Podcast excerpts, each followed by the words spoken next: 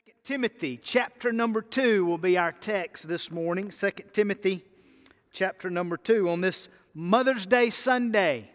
I tell you, I miss having all our moms in the room. It's uh, I miss that. I know if your mother is still living and maybe she doesn't live with you, I would encourage you right now to message her a happy Mother's Day and invite her to join us as we worship jump on our live stream, to join your Facebook Live watch party, whatever it is. Let's get the word out. We're about to get into the word in 2 Timothy chapter number 2 as we continue in our 2 Timothy series, Our New Normal, the normal we already knew. And today I want to speak to you on the subject enduring the mother of all pandemics enduring the mother of all pandemics. Now, it's known as the mother of all pandemics. It was a global pandemic uh, caused by a virus. Uh, the number of infected people grew daily. Uh, officials recommended frequent hand washing, they recommended quarantining of the sick. Many cities shut down public gatherings, public worship services. Uh, when it was all over with, 50 million people were killed by this pandemic including 675,000 Americans. And no, we're not describing some future report of the uh, COVID 19 pandemic of 2019 2020. What we're describing here is the Spanish flu pandemic of 1918. In fact, I have a photograph I want to show you uh, from a college football game at Georgia Tech in 1918 during this Spanish flu pandemic. You can see this photograph here, and if you can make that out, many of these folks are wearing masks. 102 years ago, wearing masks. They're also wearing suits. So I, I don't know if we have football this year and you're able to go to a game. I don't know if they'll have stand, fans in the stands or not, but if so, would you go if you were required to wear a mask? Probably. Would you go if you were required to wear a suit? Probably not, right? It's not going to happen. So, how did they endure this pandemic 102 years ago? Much the same way churches are enduring today. Many churches held outdoor services 102 years ago. Many of them used the technology available to them in that day, and they published sermons in newspapers for families to read at home while worshiping. And I have no doubt that pastors and churches were over the moon excited about having that technology available to them. I know they were pumped to know that, hey, I can publish a sermon and the church in their homes can read them while they worship at home. I know they were excited about that. We get to 2 Timothy chapter 2, and Paul is using the technology of his day, letter writing, to encourage Timothy, to encourage you, to encourage me uh, to endure through the mother of all pandemics.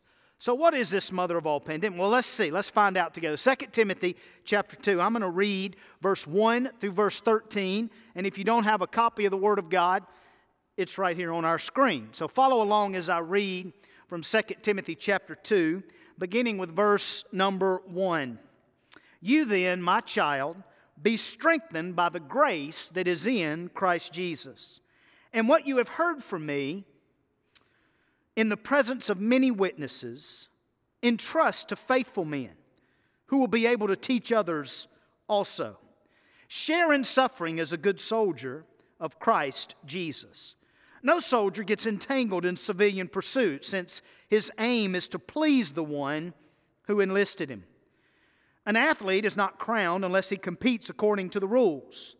It is the hardworking farmer who ought to have the first share of the crops. Think over what I say, for the Lord will give you understanding in everything. Remember Jesus Christ, risen from the dead, the offspring of David, as preached in my gospel, for which I am suffering, bound with chains as a criminal. But the Word of God is not bound. Therefore, I endure everything for the sake of the elect, that they also may obtain the salvation that is in Christ Jesus with eternal glory.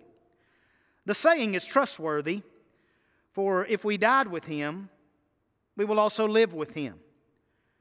If we endure, we will also reign with him. If we deny him, he also will deny us. If we are faithless, he remains faithful, for he cannot deny himself.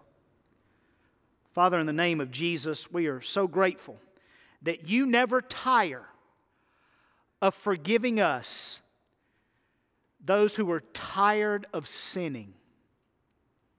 It's good to know, God, that you never tire.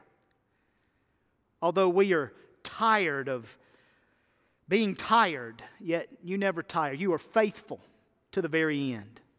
God, help us today to aim to please you like a good soldier, like a disciplined athlete, like a hardworking farmer. Help us press on and endure till the end. God, would you be pleased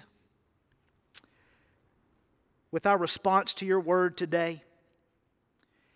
May our faith grow as, as faith comes from hearing the message and the message is heard through the word of Christ. Oh God, would you move in our midst today and let us respond in a way that honors you in Jesus' name. And God's people said, Amen. The mother of all pandemics. What is that? Well, ultimately, uh, the, the mother of all pandemics is sin. I mean, if you think about it, from one man, Adam, came sin that infected the whole world. And so Timothy is specifically referring to here suffering. Share in suffering like a good soldier. This is why I suffer as I do, Paul said. Uh, endure the suffering. that's why I endure everything, Paul says, all the suffering. So, suffering is the result, ultimately, of the mother of all pandemics, which is sin.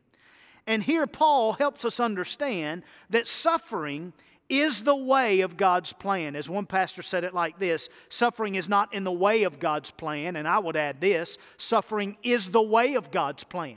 You and I both know that when we get to Isaiah 53, this suffering servant passage, that we understand that suffering servant to be Messiah Jesus. We understand it to be our Lord Jesus Christ, who bore our griefs, He who, who carried our sorrows, He who uh, was stricken and smitten by God. Yet we esteemed him not, and he was afflicted, and we esteemed him not. But he was wounded for our transgressions, he was crushed for our iniquities. For the chastisement that brought us peace was laid upon him. And yet, with his stripes, we are healed. And all of us went away like sheep gone astray. But he, although he was led to the, to, to, to, the slaughter like a lamb, although he was silent among his, his accusers like, a, like a, a sheep is silent among its shears, and, and the Bible says he opened not his mouth on the cross. We, we don't quite grasp the gravity of that statement. Do you realize when you go to Revelation chapter 19 and you begin to read how our Lord's going to come back, the Bible says when he opened his mouth, out came a sharp two edged sword with which to strike down the nations. That's the same Lord who died on the cross, who praised God, did not open his mouth so that we might not be struck down, but he was struck down in our place and instead of us. So suffering has always been the way of God's plan. We read in 2 Timothy 3, verse number 12, that all who desire to live a godly life in Christ Jesus will be persecuted. James says, Count it all joy, my brothers, when you face various trials of various kinds. Peter said, Don't buy the lie. Your suffering is not unique and singled out to you, that there, this suffering is experienced by the brotherhood all over the world. So please understand the consistent message of Scripture is suffering is the way of God's plan. And what Paul does for Timothy and for us through the inspiration of the Holy Spirit is he encourages us to endure in the midst of the suffering, and then he shows us how we're equipped to do so. As a follower of Christ, you are equipped to endure till the end. And so that's our big idea. Our takeaway today is simply this endure till the end endure to the end. And so, what I want to do in our next few minutes together is I want to point out four principles that equip us to endure to the end. Number one, Jesus is enough for us. Jesus is enough. You've heard that a million times. How do we know it's true? We find this truth in verse number 1 in 2 Timothy chapter 2 that Jesus is always enough for us. In the beginning, He's enough. In the middle, He's enough. In the end, He's enough. It's all the time, anywhere, any place, anytime. Jesus is always enough for us. Paul says it like this to Timothy You then, my child. Now, notice this is a direct application to Timothy. In chapter 1, Paul has already spoken of himself. Paul used himself as an example. He says, I am not ashamed of the gospel. I was appointed apostle, preacher, teacher, and this is why I suffer as I do, yet I'm not ashamed of the gospel. So Paul used himself say, Timothy, I'm not asking you to do what I'm not willing to do. So he says, Follow me, imitate me, follow this pattern, he says in chapter 1.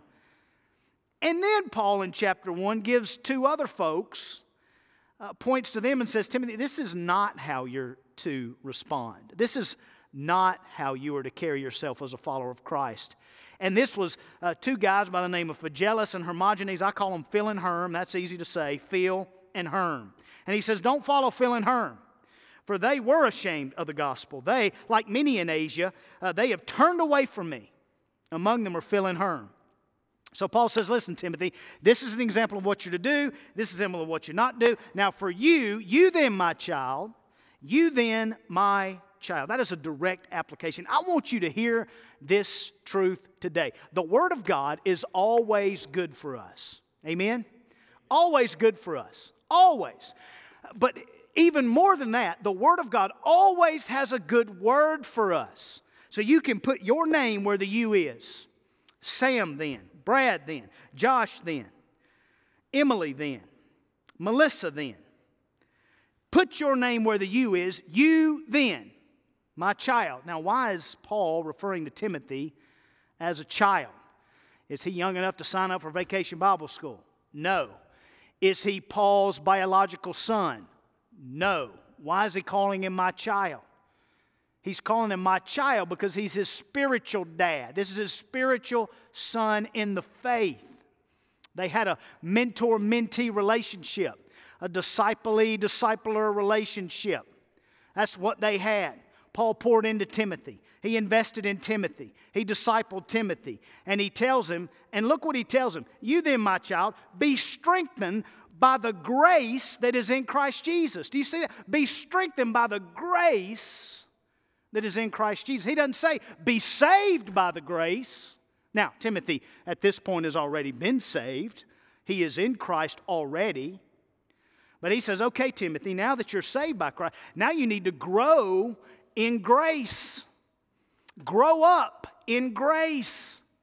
This idea of being strengthened means to be stronger and strong. The idea is to grow into God causing you to do something.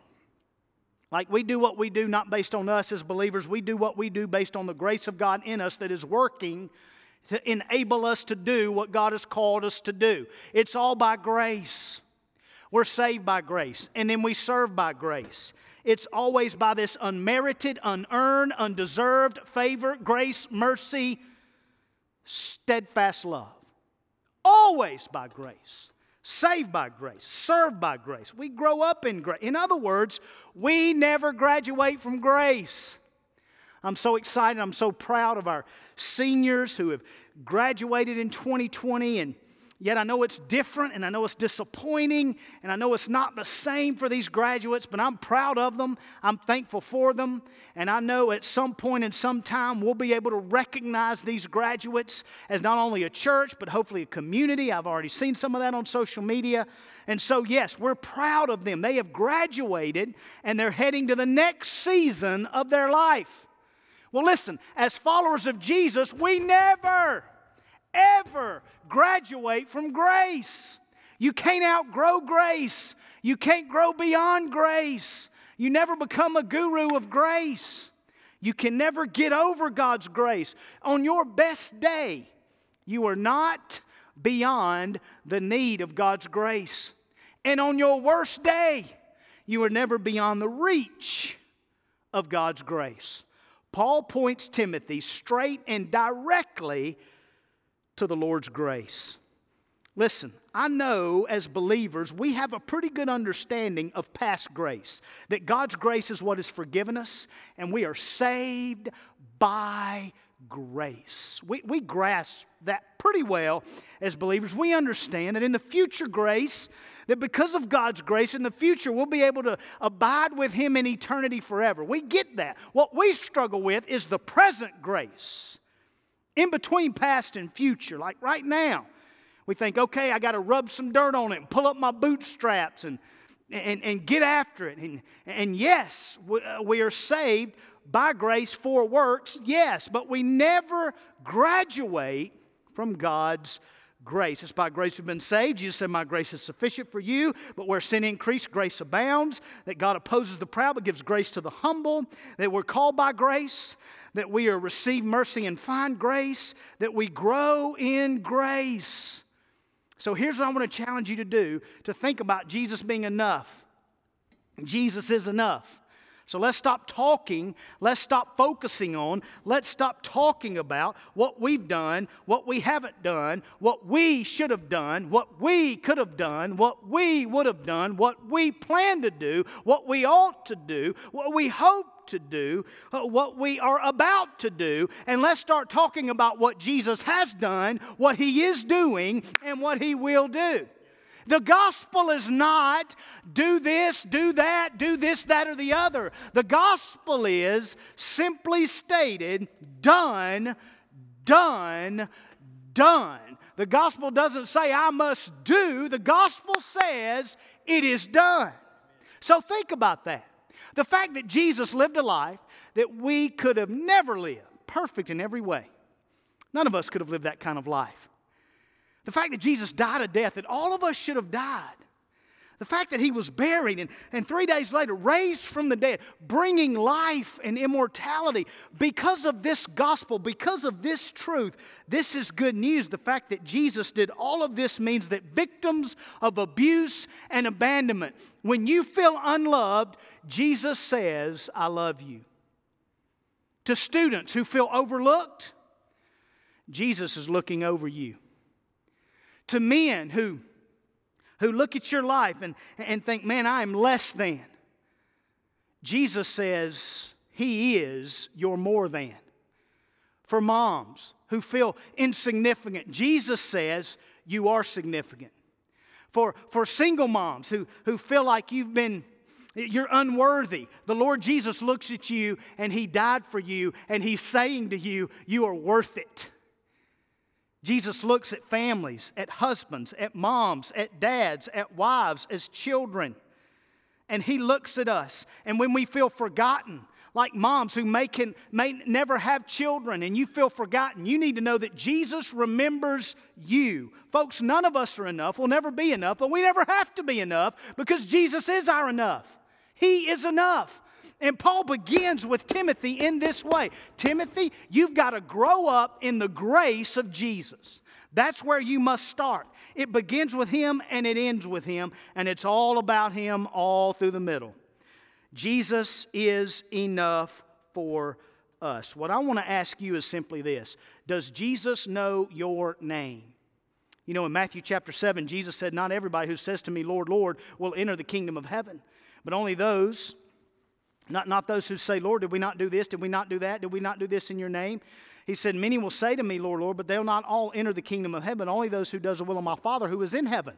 So the question I have for you, does he know your name? See, if Jesus knows your name and nobody else knows your name, that is enough. And if everybody knows your name and Jesus doesn't know your name, that'll never be enough. So let me encourage you to embrace this grace that only God offers right now.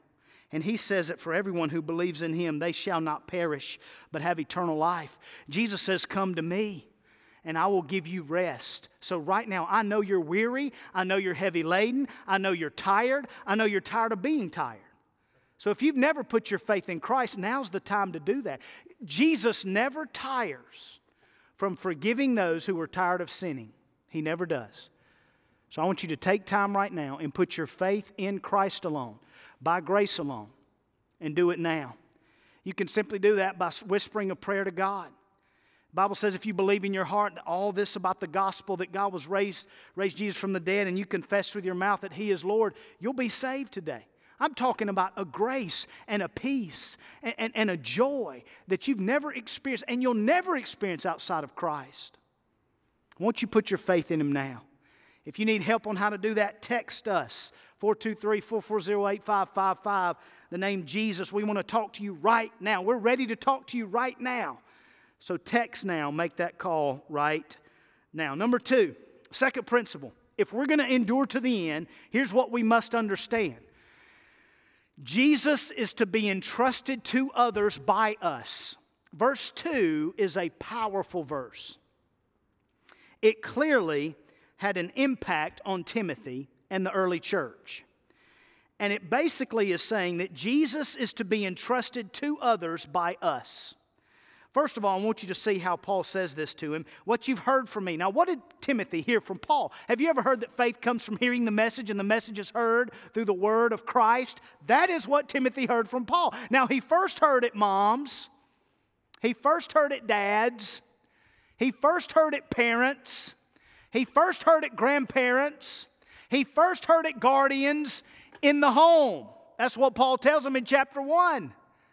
He says, I know that you first heard this faith, this sincere faith, from your grandmother Lois and your mother Eunice. Parents, guardians, grandparents. Listen, we've got a job to do to take this good gospel and pass it on to the next generation. And not only did Paul, Timothy hear it in the home, he heard it from Paul. Paul says, uh, Take what you've heard from me, what you've heard from me in the presence of many witnesses, and entrust it to faithful men. So, first of all, what Timothy heard from Paul is what was entrusted to Paul. Like we know that from chapter 1 that this gospel was entrusted to Paul. The gospel didn't start with Paul. Paul was not the originator of the gospel. Paul wasn't, is not a, the founder of our faith. It didn't start with him. Jesus entrusted the gospel to Paul. And then Paul took that gospel and proclaimed it. And so this gospel, uh, this truth, can be trusted. Not only was it entrusted to Paul from the Lord Jesus, and by the way, the gospel didn't start with Paul, but it also didn't stop with Paul, right? It kept going. He passed it on. And so he, he says, as he passes it on, he says, Listen, you can trust the truth. That's what he says. There's many witnesses. You can fact check me, Timothy. I've done this publicly for years, and you know this truth, and you know it can be trusted the truth can be trusted. Please hear me. Uh, men, women, boys, and girls, you can trust the truth. There's a lot you can't trust, but you can trust the truth. And the Bible says check it against the truth to ensure you can trust it. And so, this truth that was entrusted to Paul, that we can trust, was then entrusted to Timothy in order to be entrusted to other people. And so notice how he says it give this word, set before this gospel, entrust this gospel to others to put in front of, kind of like putting food on a table in front of somebody. Put this gospel, put the word of God, put the truth in front of somebody to be devoured by them, hand it off, pass it on, like pass the potatoes, pass the gospel. Don't let it stop. See, here, here's what's so amazing about this gospel. Do you realize this little letter, 2 Timothy, was written in a hole in a Roman prison? And we have it before us today. How did it get from a hole in a Roman prison uh, to us in 2020? Some 2,000 years later. How did that happen? 2 Timothy 2 2. That's how it happened. The disciples in Paul's day, the disciples in Timothy's day, the disciples throughout the church age have never let the gospel die with them. They pass it on. And we too are to take this good news and entrust it to others so they can teach others. And so the gospel is not bound, it will not stop, it will continue as we pass it on. Here's where I'm concerned as your pastor. I'm not concerned about what's happening in the world. The Bible tells us we're going to face trouble of various kinds and tribulation, and there's much trouble. But Jesus says, I've overcome all this, and we just sang about a moment ago. I'm not concerned about what's happening in the world. I'm more concerned about what's happening in the church. What are we talking about? Why is it that some who profess Christ, that I've personally talked to and seen, act no different right now in this crisis than people without Christ? Where's our hope? Don't you trust this truth? Don't you stand on this gospel? Don't you understand that we mourn and grieve not like the world? We, have hope. We have a future. We have a promise. We have a faithful servant who loves us and has served us in every way and enrolls us and enlists us and equips us to endure to the end. So, what, what are we talking about? I agree with one of my pastor friends who said it like this Man, I'm convinced that if a fraction of Christ followers who are right now in the church sharing conspiracy theories, if, if a fraction of them would share the gospel, the Great Commission will be fulfilled before we could put on a mask or a pair of gloves. That's not what we're talking about. We're talking about all the conspiracy theories. We're, we're, we're in a panic. And, and in the church, man, our message is not COVID 19, our message is Christ and Him crucified. Our message is not, oh, how bad this crisis is. Our message is, oh, how good our Christ is. Man, let's be bold witnesses. Let's entrust to others what God has taught to us. Here's, here's a couple of conversations you need to be having daily. Here's one of them. Anybody that God gives you an opportunity to talk to, you need to share Christ with them. You need to point them to Jesus. You need to give them a reason for the hope that is within you. As George Whitefield said, hey, God forbid that I should travel with anybody a quarter of an hour without speaking of Christ to them. Try to find out where they are with Christ and then point them to Jesus in your conversation. Secondly, we need to be crying out as we read in Revelation. Now, is it concerning what's happening in the world? Absolutely, it's concerning. Yes. When we look around and we see all the violence, all the injustice, all the racism and the hatred, when we look around and see all the cancer and the abuse and the loss and the death and the viruses and the natural disasters, and our, our, our cry needs to be from Revelation 22 20, Come, Lord Jesus, come.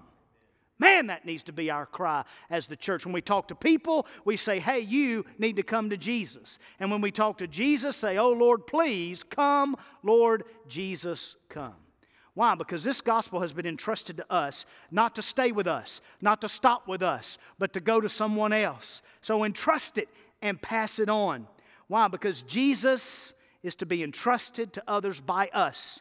Number three, Jesus has enlisted us.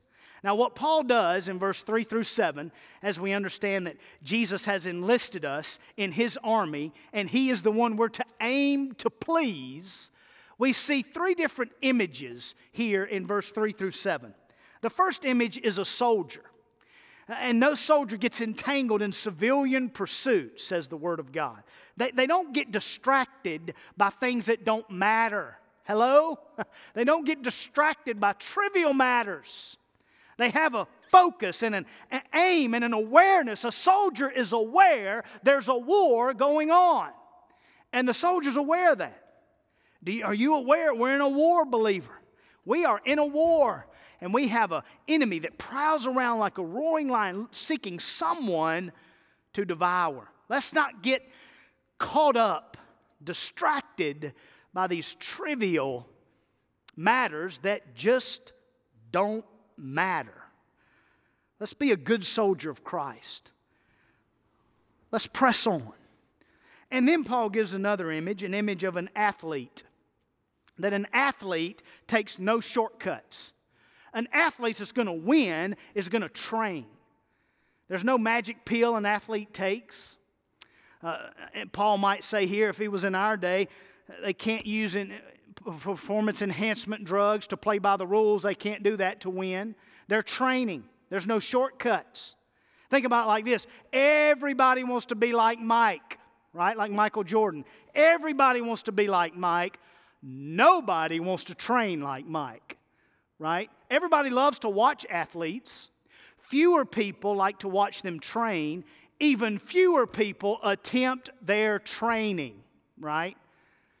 And so Paul says, as an athlete who is competing to win according to the rules, endure in everything. Press on. Be disciplined as a follower of Christ. Notice this dedicated soldier, this disciplined athlete, there's no laziness at all. The third image is that of a hardworking farmer. Think about a farmer. A farmer never clocks in, a farmer never clocks out. That's not even in, in, in a farmer's wheelhouse. That's not even in his or her wheelhouse that they were to clock in or clock out. When a farmer bales a bale of hay, there's no press conference, right? There's no parade like when a soldier comes home that, that, a, that, that, a farmer has when he bales some hay. It's not glamorous being a farmer, it's not glorious. It's hard, it's work. And Paul says, like a hardworking farmer, just like that, you press on, you endure. And he says the farmer's going to see the first fruits. Why is that? Because as a believer, when you pour into somebody, you're going to see the fruits of that. You're going to see the first fruits that nobody else is seeing because you're pouring into that person and you're seeing them be discipled and you're seeing them grow up in the Lord and you're getting to witness that. What a blessing that is.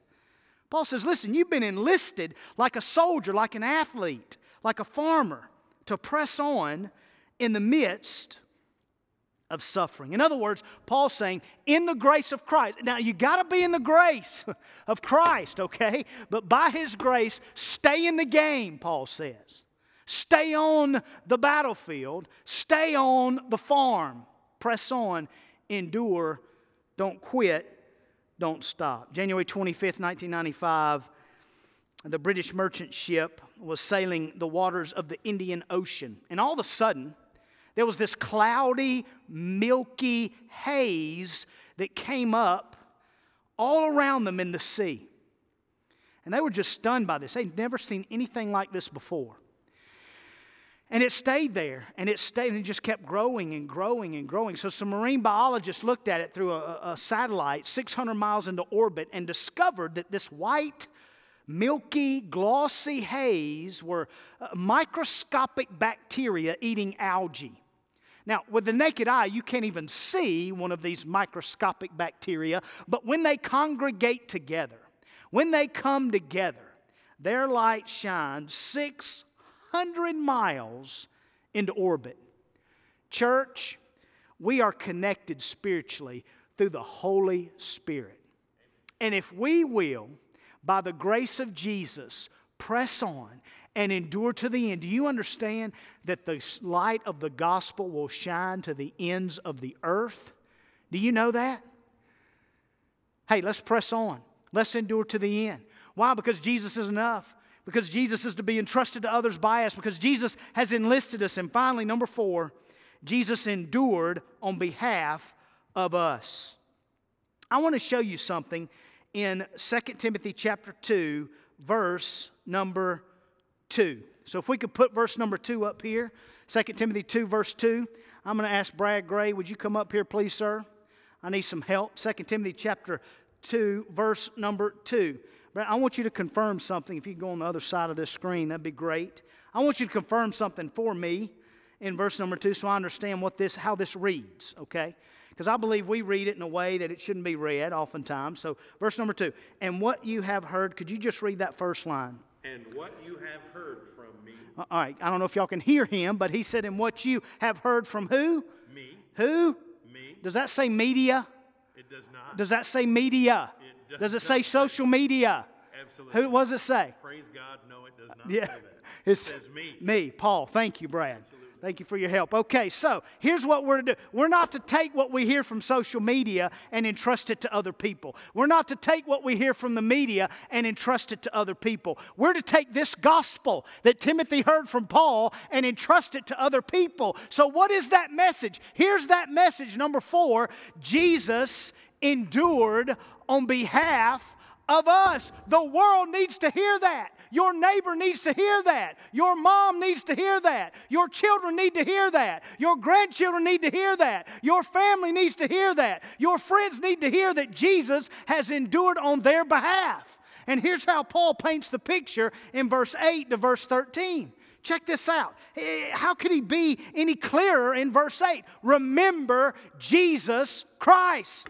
Man, we can forget everything and anything, but help us, Lord Jesus, to remember Jesus.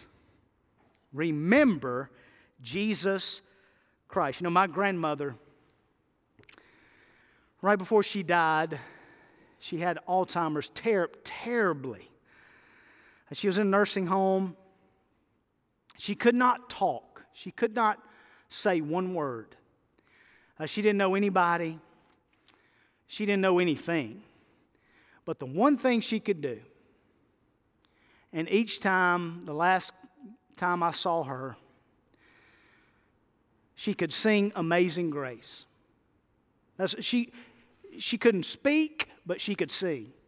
And she sang Amazing Grace. She remembered this grace that Paul speaks of, this grace that we have in Christ Jesus. Remember Jesus Christ.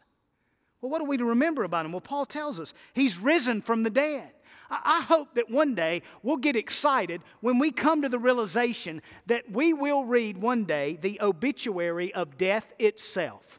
Death is dead, done. He is risen from the dead. The offspring of David, which ties him uh, to the Messiah spoken of in the Old Testament. It ties him to the sermon that will be preached at Pentecost, or that was preached at Pentecost, when Peter made the indication that this one, uh, whom David said, who called Lord, is the Lord Jesus. Okay, so we see the offspring of David as preached in my gospel. So, this is the message Paul is preaching that everybody needs to hear that Jesus has died in your place, so you don't have to and you can have life eternal, for which I'm suffering. So again, Paul is suffering because uh, for the sake of Christ. He is bound with chains as a criminal, but the word of God is not bound. That's that's you say, well, is the Bible true? I believe it is true. Because if the if the word of God, if the Bible was bound, if the word of God was bound, we would not have this letter today. Because this is the word of God. And, and in a prison, in chains, Paul wrote down the word of God is not bound and today we have it. So that's proof that the word is not bound. Therefore, Paul says, I endure everything for the sake of the elect, that they all may obtain salvation. And notice the end of this, this section of Scripture. It's very interesting what Paul does. He says, Listen, if we've died with him, if you've recognized that you're a sinner and you put your faith in his death, burial, and resurrection, here's what he says If you die with him, we'll also live. Why? Because Jesus says, I'm the resurrection and the life. Whoever dies will live. And whoever lives, although they die, they'll never die. They'll, they'll live because they believe in me. I'm the resurrection and the life. And so, if you die with him, you'll live with him. He's still living, by the way. he died once, never to die again. Also, he says, if we endure, we'll reign with him. So, not only if we endure to the end, we're going to reign with him in glory. And then, if we deny him, he'll deny us. And Jesus said that. He said, If you're ashamed of me and my words, then I'll be ashamed of you when I come into the, the, the my glory, the Father's glory. He says, Look, don't be ashamed. Don't be ashamed. Endure. Don't deny him, else he'll deny you. And look, look at verse 13. If we're faithless, he remains faithful. Now that seems a little, what's he talking about? Here's what he's talking about. Even if we're faithless, the Lord is faithful. And he's faithful to his promises of blessing, but he's also faithful to his warnings, to his judgment, to his holiness, to being just. He's not only faithful in his grace and mercy, he's faithful in his holiness and judgment. Okay? He's faithful in both. In other words, God doesn't have to count to three. One, two, three. God doesn't have to say it one more time. He is faithful irregardless. He cannot deny himself. I want to point to two people in the New Testament that, that we have an insight into how they struggled with suffering, how they struggled with being distracted. Number one is Peter. Peter denied the Lord three times and he was discouraged, disappointed. He was just bummed out. And then, so Jesus cooked uh, on the beach. He made a charcoal fire and invited them, the disciples to have breakfast. And Peter would have recognized that aroma and realized, hey, I remembered him denying the Lord three times. And, and so th- th- they, they have breakfast. And then Jesus asked Peter some questions three questions. Uh, Peter, do you love me more than these? Peter, do you love me? Peter, do you love me? Now, notice Jesus didn't say, Peter, do I love you? Because Peter knew that he loved him because he demonstrated on the cross. He died for him. So, yes, Jesus is not asking Peter, Peter, do you love me? Because Jesus is insecure. Jesus wasn't insecure looking for some assurance that Peter loved him. No, Jesus is reinstating him. He's giving him another chance and another chance and another chance. And he asked him the question Do you love me? Not do you love preaching for me. Not do you love fishing for men for me. Not do you love serving me. Not do you love teaching for me or discipling for me. Do you love me? Do you lo- when everything's stripped away, when everything's gone, do you love Jesus? Do you love Him? Like it's all about Jesus.